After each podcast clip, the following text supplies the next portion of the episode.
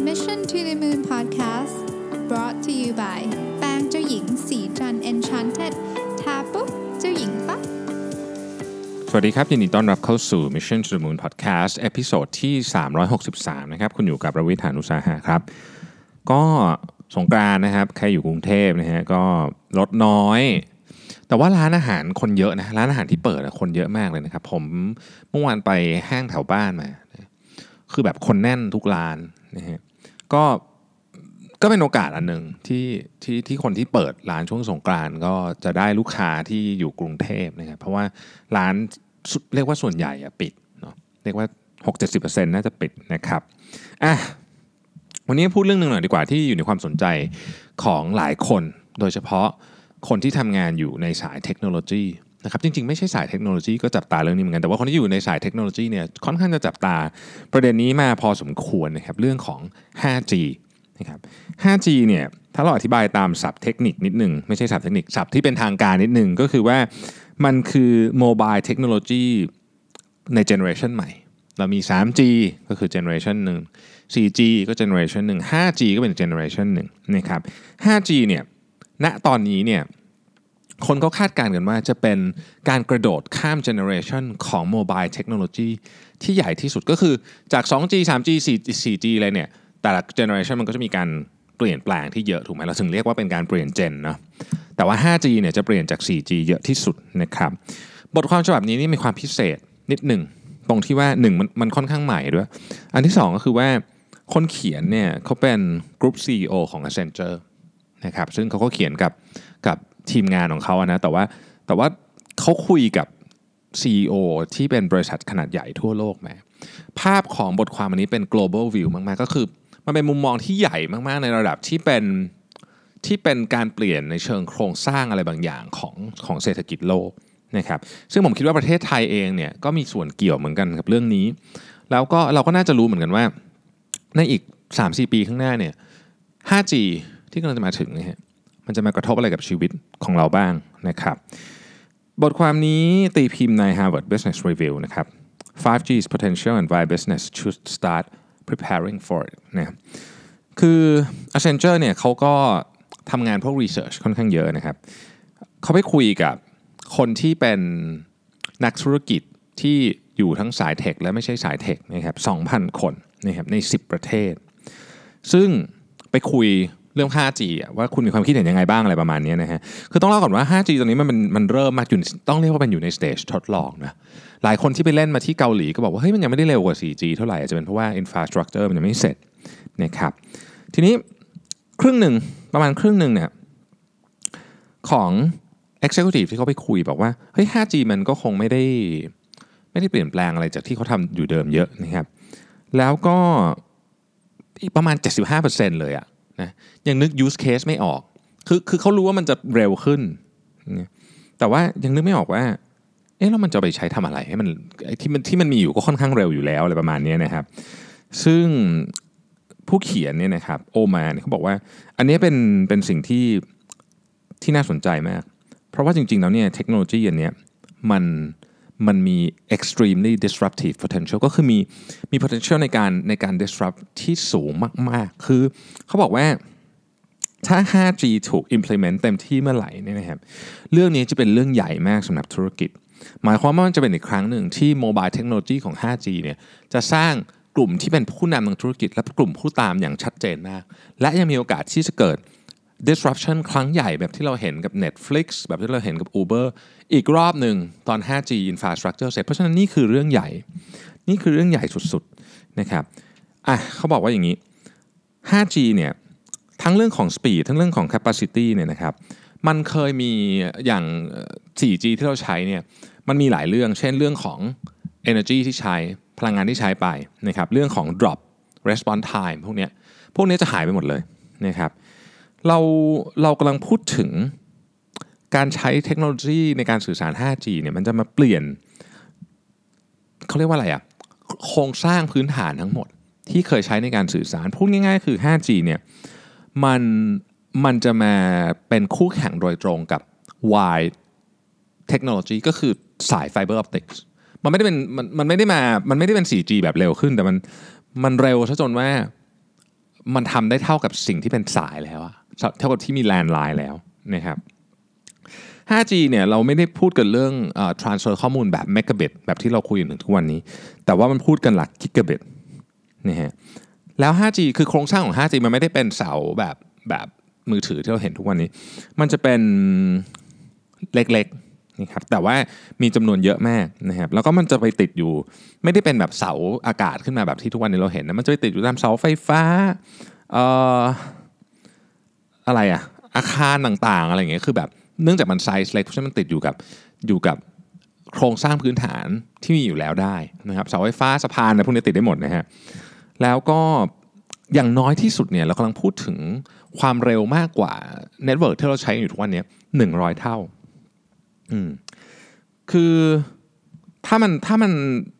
implement ไปทั้งหมดแล้วเนี่ยมันจะเปลี่ยนวิธีคิดในการทำงานของเขา มันไม่ใช่แค่ มันไม่ใช่แค่ network เร็วขึ้น แต่มันจะ disrupt วิธีการสื่อสารทั้งหมดเลย ซึ่งอันนี้เป็นสิ่งที่โอมาเขาบอกว่า ผู้บริหารส่วนใหญ่เนี่ยยังไม่เข้าใจประเด็นนี้นะฮะเขาเขาเขียนอย่างนี้เลยนะเพราะผู้บริหารส่วนใหญ่ยังไม่เข้าใจประเด็นนี้ เพราะว่าการมาถึงของ 5G เนี่ยมันมันมันจะ disruptive ในแง่ของของวิธีคิดด้วยวิธีคิดในการสื่อสารกับคน คือตอนนี้ผู้บริหารส่วนใหญ่คิดว่าเออมันเร็วขึ้น เร็วขึ้นก็ทำให้ของเขา ใช้งานได้เร็วขึ้นดูหนังได้เร็วขึ้นแต่มันไม่ใช่อย่างนั้น เรากำลังพูดถึงว่าเราจะสามารถเซิร์ฟคนที่เราไม่เคยเซิร์ฟได้ในอดีตด้วยนะครับเราจะสามารถทำในสิ่งที่เราไม่เคยสามารถทำได้ในอดีตยกตัวอย่าง ในสังคมผู้สูงอายุเนี่ยสิ่งหนึ่งที่เราพูดกันมานานแล้วคือ Internet of Things ใช่ไหมแต่ Internet of Things ในทุกวันนี้ต้องยอมรับว่าไอ้ประตูอะไรต่างๆกรอนประตูไมโครเวฟอะไรที่มันต่อกับ กับ IoT ทั้งหลายเนี่ยมันยังเป็นมันยังใช้งานได้แบบ simple basic มากๆ คือมัน simple มาก แล้วบางอันก็เป็นแค่กิมมิคที่สำคัญที่สุดคือมันยังไม่ integrate เข้าด้วยกัน เวลาพูดคำว่า smart home ทุกวันนี้มันก็ยังไม่ได้ smart ขนาดนั้น แต่การมาถึงของ 5G เนี่ยจะเปลี่ยนเรื่องนี้ไปโดยสิ้นเชิง การมาถึงของ 5G เนี่ยจะทำให้บ้านเนี่ยเป็น smart home อย่างแท้จริง ปริมาณข้อมูลมหาศาลที่อยู่ในบ้านที่เราอยากจะ transfer ที่เรามีความใฝ่ฝันว่าเราทำบ้านให้เป็น smart home ได้จริง ๆ มีทุกอย่างที่เป็นแบบทุกอย่างจริง ๆ มีข้อมูล generate ออกมาได้จริงๆเนี่ยมันจะมีวันนั้นได้ถ้า 5G มาถึง แล้วมันแล้วมันเปลี่ยนแปลงชีวิตของผู้คนยังไง คนที่อยู่ในบ้านที่เป็น smart home ร้อยเปอร์เซ็นต์เนี่ยนะครับอย่างยกตัวอย่างเช่น generation baby boomer เนี่ยนะถ้าอยู่ในบ้านที่เป็น smart home หนึ่งร้อยเปอร์เซ็นต์เนี่ยนะฮะเขาจะสามารถที่จะอยู่ที่นั่นได้โดยที่ลดต้นทุนของของคนดูแลได้พูดง่ายๆก็คือ ไม่จำเป็นที่จะต้อง คือในในในในในประเทศเอ่อตะวันตกเนี่ยมันจะมีความความเชื่อหนึ่งว่าพอพ่อแม่อายุเยอะแล้วก็ต้องส่งไปบ้านพักคนชราอะไรเงี้ยซึ่งคนจำนวนมากไม่อยากไป แต่เขาเขาไม่มีทางเลือกก็ต้องไป หรือแม่เขาก็ต้องจ้างพยาบาลซึ่งราคาแพงมากมา การมาถึงของ 5G เนี่ยจะเปลี่ยนทั้งสองอย่างเลย คือถ้ามี smart home ได้นะครับผู้สูงอายุสามารถอยู่ในบ้านได้ โดยที่เมื่อมีอะไรเกิดขึ้น จะมี response สมมุติเป็น response team เข้าไปอย่างรวดเร็ว ไม่ต้องห่วงว่าเอ้ยเกิดอุบัติเหตุแล้วจะไม่มีคนรู้ ถ้าบ้านเป็น smart home ซึ่งมันจะทำได้ก็ต่อเมื่อนี่แหละ 5G infrastructure มาเพราะว่าบ้านที่เป็น smart home เนี่ยคือถ้าเกิดเราสร้างใหม่ทั้งหลังนี่มันโอเค แต่ความเป็นจริงเนี่ยเราไม่ได้ทำอย่างนั้น คือเราต้องเอาบ้านเดิมนี่แหละไปทำให้มันเป็น smart home ถ้าไม่มี 5G ก็ยากที่จะทำได้ ยากที่จะ consolidate ข้อมูล smart home มันคือการเอาอุปกรณ์ทั้งหมดในบ้าน ที่มันเชื่อมต่ออินเทอร์เน็ตได้ มาทำงานด้วยกันนี่ keyword อยู่ตรงนี้นะมาทำงานด้วยกันนะครับซึ่งปัจจุบันนี้มันยังไม่เป็นอย่างนั้น มันจะทำได้ก็ต่อเมื่อ 5G มาถึงนะครับนี่คือสิ่งที่สิ่งที่โอมาเขาบอกเขาบอกว่าการที่ผู้บริหารไม่สามารถ imagine ณจุดจุดนี้ไปจนถึงจุดที่ 5G ใช้ได้เนี่ยมันเป็นสิ่งที่ทำให้ value ของมันเนี่ยจะไม่ได้เกิดอย่างเต็มที่นะครับหรือเขาเรียกว่ามันเป็น trap value นั่นเองนะดังนั้นเนี่ย ถ้าผู้บริหารเข้าใจถึงพลังนั่นของ 5G เนี่ยมันจะเห็นสิ่งที่ amazing เกิดขึ้นมากมาย เช่น การลดต้นทุนของการดูแลผู้ป่วยนะครับการเพิ่มคุณภาพเพิ่มคุณภาพชีวิตของคนทั่ว ๆ ไป จะทำให้คนทั่ว ๆ ไปมีคุณภาพชีวิตที่ดีขึ้นนะครับจะทำให้สามารถเปลี่ยนวิถีการใช้ชีวิตเลยนะ เวลาเราเราพูดคำว่าเปลี่ยนวิถีการใช้ชีวิตเนี่ยมันเป็นเรื่องใหญ่มาก มันไม่ใช่แค่เป็น เราไม่ได้แค่ดูหนังเร็วขึ้น อย่างที่บอกเราไม่ได้แค่อินเทอร์เน็ตเร็วขึ้นนะครับแต่มันเปลี่ยนวิธีการที่เรามีปฏิสัมพันธ์กับคนในสังคม อันนี้คือคำว่าเปลี่ยนวิถีชีวิตเนาะซึ่ง 5G เนี่ยจะมาทำแบบนั้นได้ ยกตัวอย่างนะครับเราลอง imagine ว่าเราอยากจะทานข้าวกับเพื่อน แล้วถ้าเพื่อนเราเป็นฮาโลแกรมเหมือนในเคยดู Star Wars ที่มีสภาเจไดใช่ไหมเออเป็นอย่างนั้นอะได้จริงๆอะ ตอนแรกๆมันก็คงจะอึดอัดนิดหน่อย แต่ว่าเฮ้ยไปนานๆเข้าเราอาจจะรู้สึกว่ามันทดแทนกันการเจอกันได้จริงๆ ถ้าเกิดเพื่อนเราอยู่กรุงเทพเหมือนกันอยู่จังหวัดเดียวกันก็คงไม่เป็นไร แต่เพื่อนเราที่อยู่ผมมีเพื่อนสนิทอยู่เชียงใหม่เงี้ยเฮ้ยนานๆจะได้เจอหน้ากันที อย่างเงี้ยเจอกันได้บ่อยขึ้น หรือแม้แต่การประชุมข้ามประเทศ การประชุมกับเจ้านายที่ออฟฟิศที่เราทำงานอยู่ที่บ้าน มันจะเปลี่ยนหมดนี่คือการเปลี่ยน interaction ระหว่างคนในสังคม ซึ่งเป็นเรื่องใหญ่มาก สมมติเราคิดดูนะครับว่าเรามีออฟฟิศอยู่ 5 ประเทศอย่างเงี้ยสมัยก่อนนี่คือก็ประชุมอะไรอะเราเรียกว่าอะไรใช้ออนไลน์ conference ใช่ไหมก็ติดติดขัดขัดอะเอาพูดจริงๆ Google Hangout อย่างเงี้ยมันก็ไม่ค่อยส o t h เท่าไหร่อะมันประชุมมันไม่ค่อยได้ feel เนาะแต่ว่าในเคสของ 5G เนี่ยคุณสามารถทำแบบเป็นแบบอย่างนั้นนะเหมือนที่ผมบอกกับสภาเจไดนะอย่างนั้นนะได้เลยนะคือคนมาก็มาเป็นฮาโลแกรม แล้วก็นั่งที่เก้าอี้จริงๆ มันจะทำให้เหมือนการประชุมจริงมากขึ้น คนที่ทำงานอยู่ที่บ้านนะครับจะเข้ามาคุยกับหัวหน้าที่ออฟฟิศก็คือมาอย่างนี้เลย เป็นแบบเป็นฮาโลแกรมเนี่ย 5G ทำได้ เพราะปริมาณข้อมูลมหาศาลเนี่ยมันมันถูก transfer ไม่ใช่แค่นั้นครับ มันยังเปลี่ยนไปอีก เรื่องของการบริหารจัดการเมือง เราเคยพูดเรื่องของรถยนต์ขับเองนะ พูดเรื่องของอาจจะไม่ต้องถึงรถยนต์ขับเองก็ได้ การบริหารจัดการ trafficโดยใช้เซ็นเซอร์ต่างๆ เข้ามาเฮ้ยอันนี้ก็จะเปลี่ยนเยอะ ถ้าเกิดว่ามันเป็นอย่างนั้นปุ๊บเนี่ยเราสามารถบอกได้เลยว่า เราจะสามารถเราควรจะ divert ปริมาณรถเท่านี้ไปตรงไหนดีนะครับซึ่งมันจะต้องมีเซ็นเซอร์บอกถูกไหมหรือแม้แต่ไม่ต้องอยู่ในเมืองก็ได้การเกษตรอย่างเงี้ยนะครับการเกษตรเนี่ยเวลาเราพูดถึงคำว่า smart architecture เออขอโทษครับ smart agriculture เนี่ยนะครับ มันจะมี point หลาย point ก็คือเรื่องของการ transfer ข้อมูลเนี่ยซึ่งมันยังไม่เร็วพอ ถ้าเกิดว่าเซนเซอร์ของเรามัน transfer ข้อมูลได้เร็วพอ มันจะช่วยเรื่องของการอะเอาขุนยนต์เข้าไปปลูกผักอะไรเงี้ยเอาไปแบบกำจัดแมลงนะครับ มีมีอะไรอีกเยอะแยะที่เราสามารถ imagine ได้เมื่อ 5G มันมา ประเด็นก็คือโอมาเนี่ยเขาเขียนไว้อันหนึ่งที่น่าสนใจมากบอกว่า คือตอนนี้รอบเนี้ยรอบของ 5G รอบเนี้ย มันไม่ใช่คนที่เป็น fast follower แล้วจะได้นะ เขาบอกว่าในทุก niche business คือไม่ว่าคุณอยู่ใน business อะไรก็ตาม มันอาจจะเป็นไปได้ว่าจะต้องเป็น first mover คนเดียวเท่านั้นที่จะเก็บ profit ทั้งหมดไป อารมณ์คล้ายๆ Netflix นี่คือโอเค ตอนนี้ Disney ก็ออก streaming service มาแต่ว่าถามว่า จะมีคนไปสวิชเยอะไหมก็คงมีเยอะประมาณนึงเพราะดิสนีย์เป็นค่ายใหญ่ แต่ว่า Netflix เนี่ยได้ได้ได้เก็บเกี่ยวความได้เปรียบไปเกือบหมดแล้ว แต่ถ้าเป็น 5G มาเนี่ยโอกาสเกิดดิสนีย์เนี่ยอาจจะไม่มีด้วยซ้ำนั่นคือสิ่งที่เขาเขียนในนี้นะครับซึ่งเป็นการคาดการณ์เฉยๆคือคนที่เป็น fast follower เนี่ยแล้วเราเราบอกว่าเฮ้ยเราเราเรารอดูดิว่าก่อนว่า คนอื่นเขาทำแล้วเรา work ไหมแล้วเราค่อยทำตามเนี่ยอาจจะไม่มีพื้นที่สำหรับทำแบบนั้นอีกแล้วในการมาถึงของ 5G ดังนั้นสิ่งที่เขาสรุปก็คือว่า ถ้าคุณคิดว่าเทคโนโลยีนี้ แม้แต่แบบ remotely เกี่ยวข้องกับคุณนะฮะคุณต้องเริ่มนั่งตั้งใจคิดจริง ๆ แล้วว่าคุณจะเอามันมาทำอะไร แล้วต้องเตรียมแผนแล้วณนะวันนี้ เพราะณขณะที่เรากำลังคุยกันอยู่นี้เนี่ยหลายประเทศเริ่มทดสอบการใช้ 5G แล้วครับสหรัฐอเมริกาบางเมืองเกาหลีใต้นะเริ่มทดสอบแล้ว เพราะฉะนั้นหมายความว่าของพวกนี้มันเร็วอย่างที่เราทราบกันดีปั๊บปั๊บฟึบฟึบฟึบฟึบ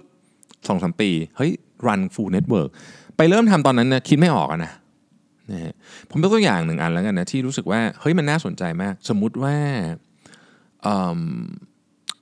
3D printing 3D printing เนี่ยคุณจะ print ได้ก็ต่อเมื่อคุณมีข้อมูลถูกไหมทีเนี้ยสมมุติว่าเราบอกว่าโอเค เราอยากจะพิมพ์ของที่มันยากๆหน่อยที่เราไม่สามารถตั้งเครื่องพรินเตอร์ไว้ที่บ้านได้เช่น เสื้อผ้า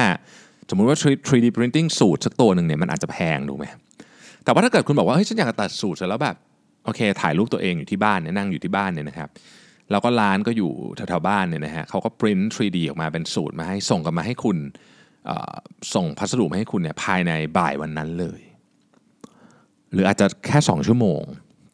จากตอนที่คุณถ่ายรูปคุณไปเนี่ยนี่มันก็จะเปลี่ยนเรื่อง e-commerce ไปหมดเลยอีกนะเพราะฉะนั้นเนี่ยอีกหน่อยเราอาจจะเห็นร้านเสื้อผ้าเป็นเพียงแค่ printing center แล้วก็ ชิปของต่างๆ มาให้คนที่บ้าน ผ่านความเร็วของการส่งข้อมูล พวกนี้ความเร็วไม่ใช่ความเร็วอย่างเดียว ความละเอียด เพราะมันเป็นปริมาณข้อมูลที่เยอะ ยิ่งละเอียดเท่าไหร่ถูกไหม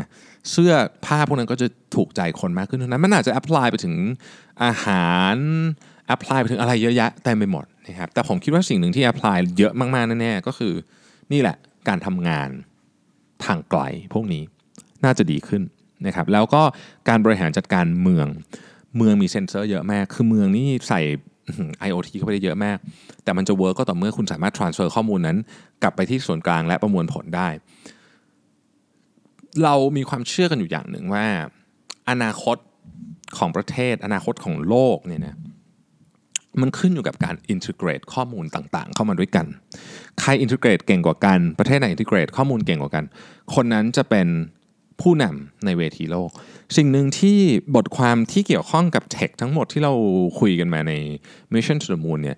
มันมีความชัดเจนอยู่อันหนึ่งนะครับ ที่ผมเห็นทุกสำนักพูดเหมือนกันหมด คือแกลระหว่าง leader กับ follower เนี่ยจะสูงขึ้นเรื่อยๆ หมายความว่าถ้าเกิดคุณไม่ทำตัวเองให้อยู่ในกลุ่มของ leader แล้วเนี่ยนะครับคุณจะกลายเป็นคนที่ตามและห่างขึ้นเรื่อยๆ เพราะเทคโนโลยีเนี่ยมันถูกดีไซน์มาให้ความห่างอันเนี้ยมันยิ่งห่างขึ้นห่างขึ้น เพราะฉะนั้น เราต้องจับตามองเรื่องนี้อย่างใกล้ชิดนะครับ ขอบคุณที่ติดตาม Mission to the Moon นะครับ เราพบกันใหม่วันพรุ่งนี้ สวัสดีครับสัสิ เพราะความสดใสมีได้ทุกวัน